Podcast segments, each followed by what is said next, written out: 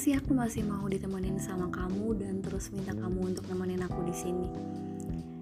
Jadi fakta menariknya adalah aku kira tuh aku akan punya trauma yang mendalam apabila ada orang baru hadir ke hidup aku. Dan kamu datang ke hidup aku dengan case yang hampir sama. Tapi ini tuh beda dim mungkin kalau aku belum dewasa mungkin ketika aku ngelihat kamu pasti aku akan terbayang bahwa kamu tuh sama aja kayak mantan aku. Tapi di sini case-nya aku bisa menerima kamu ya yang seperti ini. Aku bisa berusaha sama-sama mau healing bareng kamu. Dan aku malahan selalu ingetin kamu untuk terus bisa memaafkan diri kamu sendiri.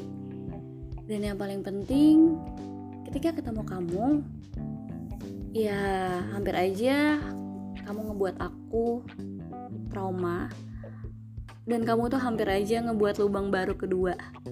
Tapi nggak apa-apa. Biarlah aku anggap itu masih tahap proses pembelajaran kamu. Dan sekarang aku nggak memiliki trauma karena mantanku dan semua buktinya aku bisa menerima kamu dengan lapang dada tanpa berusaha memojokkan atau mencoba balas dendam ke kamu secara perlahan. No aku nggak ada tujuan ke situ.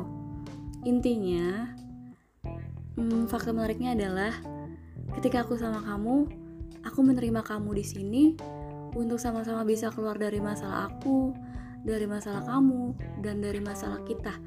Yang notabene itu adalah mungkin hmm, orang yang udah pernah diselingkuhin pasti mereka tuh berpikir kayak yang ngapain sih sama dia? Kan case-nya sama gitu. Atau mungkin aku bisa lebih takut sama kamu karena case-nya sama.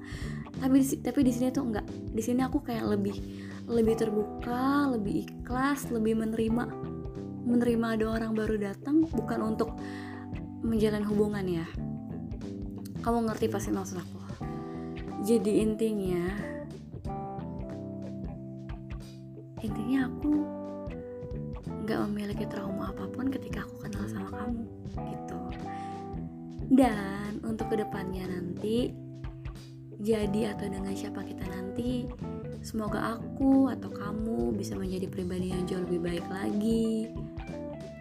Atau mungkin kita jodoh ha canda kidding bay